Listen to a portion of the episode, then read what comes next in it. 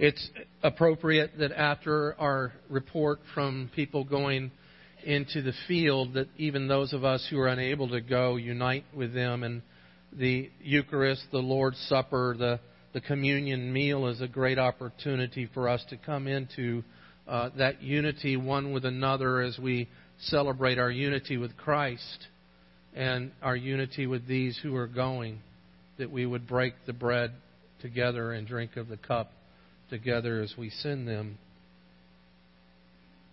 I um, I think of these verses and uh, just short meditation on them, and uh, this morning I, I recall every morning I, I look to this person of beauty that wakes up next to me, and I look over there and I wonder, how did I pull this off? And then I, I realize that God is sending me a sign and a signal of love. Uh, and that um, there's this person who loves me in spite of who I am sometimes, and sometimes because of who I am, and even when I forget things and uh, maybe don't communicate the best of anyone in the world, but there's a constant and steady love that Lee and I have. And we celebrate that love as much as we can on a daily basis. But there's there's one time a year, and it's it's coming up for us.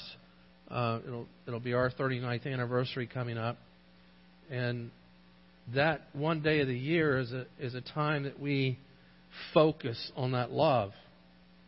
Uh, not only the love that we have for one another, but our love for our children that God has given us. Not only the love for one another and the love for our children, but we focus on the love of our Father, God, who brought us together and has given us this union of a man and a woman that He has wholly ordained to be together uh, for life.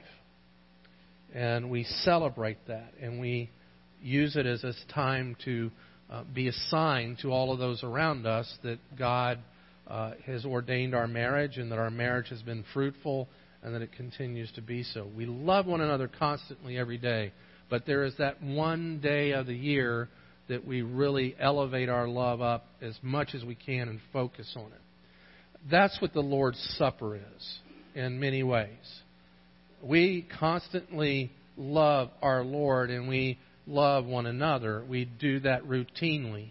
And we do that and show that in many ways.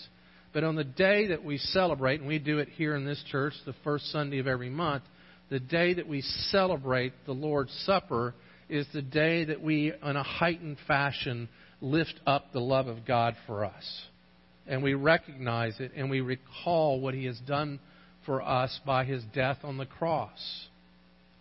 How did this come into place? How did, how did, how and why did Jesus institute this holy meal uh, for you and I to partake of this morning. Of course, many of us know from from uh, the Old Testament, the the uh, from Exodus 12, the Passover meal that was established by God, where the where the door the door frames were painted, the the blood of the firstborn lamb was painted on the door frames of the house of Israel, and they had a meal together, and and the Spirit of of God passed over that house uh, and would not kill the firstborn of that house as he did everywhere else where that blood was not painted over the doorpost, and hence the Passover meal.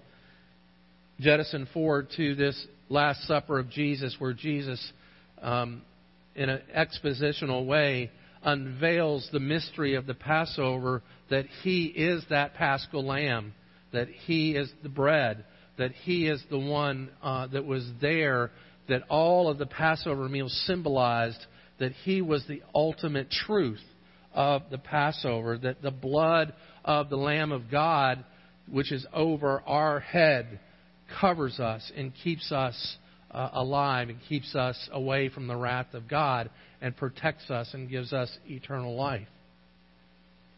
Interestingly enough, at the end of that Passover meal in the Old Testament, the Hebrews are instructed is to be a meal that you sash your belt up and you get ready to run. You get ready to go as a symbol of you're not part of Egypt. Egypt would be representing the world and the world's power of their that kept them enslaved and God's people enslaved, and Moses comes as a redeemer to pull them out of that slavery, and God sends blood to give them life and releases them out of the slavery of the world to live and move towards the promised land. All of that full reality being in Jesus, Jesus establishes a new covenantal meal. And in it he says, I am the bread of life. I am the cup of salvation. You partake of me because you are not of this world, but you are of the kingdom that I belong to and am king over. And so he reestablishes the Passover meal not as a sign, not as a, not as a pointing arrow to what's to come, but as a fulfillment and the reality that is to come in us at the great banquet when he returns as the King of all kings. And in some ways, just like the Israelites, you and I are to partake of this meal in the same way, with an attitude of this is not home, that God has called us out of the bondage of the slavery of sin that He's called us out of this world to live as citizens of heaven. And that as we partake in this meal, we recognize a couple of things. One, we recognize that Jesus has died for us, and that Jesus has shed His blood for the remission of our sins, and thereby freeing us from even the slavery of death and the grave.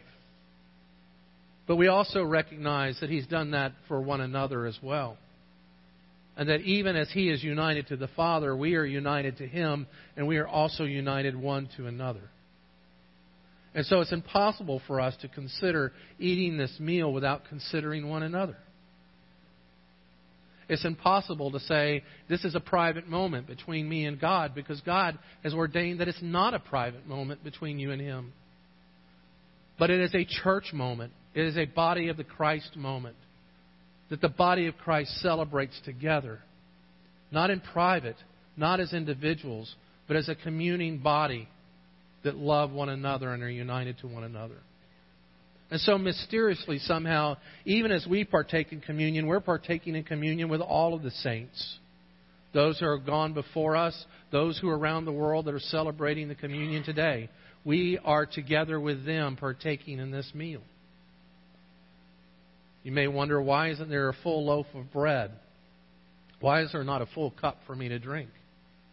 Because this is only a sign and a seal of the great banquet to come. It's an aperitif. It's an appetizer. It's a reminder that you're not home yet. It's a reminder that the real meal is yet to come. And it's also a reminder that that meal, that banquet, is sealed for you.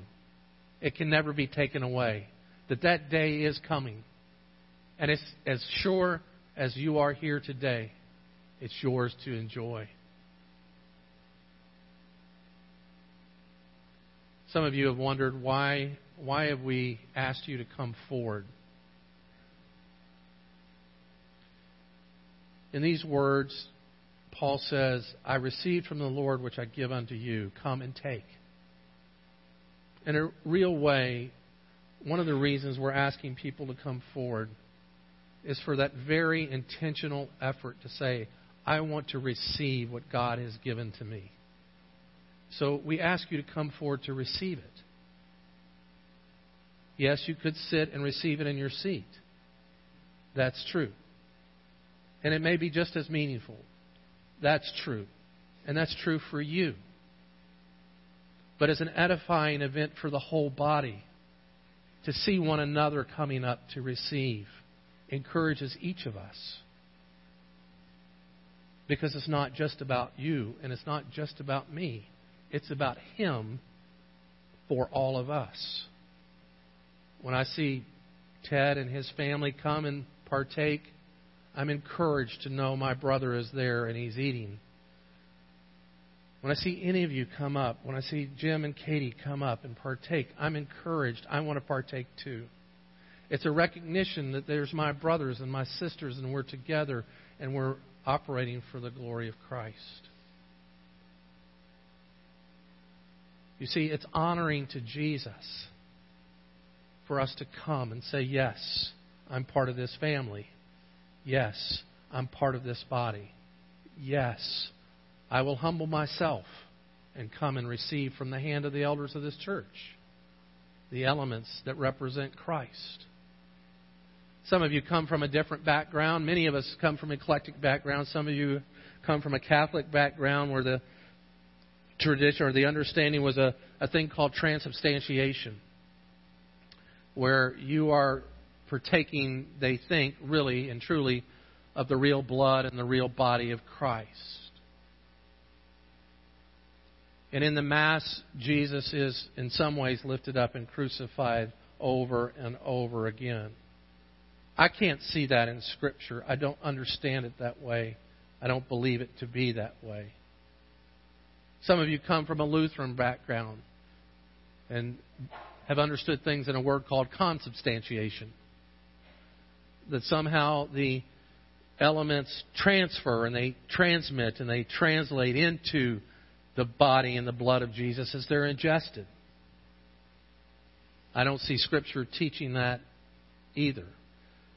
And there's a long history why Luther saw it that way, and I'd be happy to sit down and talk to you about it one day. Then there's the view that some of you come from that this is just a, a memorial meal, that we are just um, remembering an event that happened. I think the true way for us to come to this in our understanding is an understanding that this is a real spiritual meal, that this is real spiritual food, that Christ is present with you and I right now, and that He is here to feed us real spiritual bread to, to encourage us, to strengthen us, to bind us and bound us to one another.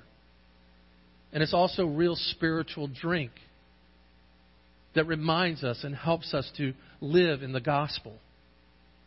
You see, this really is a gospel oriented meal that says it's true. It's true. You belong to Him. He has made you His. You are united to Him now and forevermore and to one another now and forevermore. It's true. Remember it. Celebrate it. Do it often. Because it's real. And so that's why we celebrate it the way that we do. It's why we ask you to come forward. It's why we should be stronger when we leave here we should recognize our cleanliness because of Jesus when we leave here. We should recognize the strength that we have in Him when we leave here. But most of all, we should recognize His glory that covers each and every one of us while we are together here celebrating. Would you pray with me as we prepare our hearts to take that which the Lord has provided?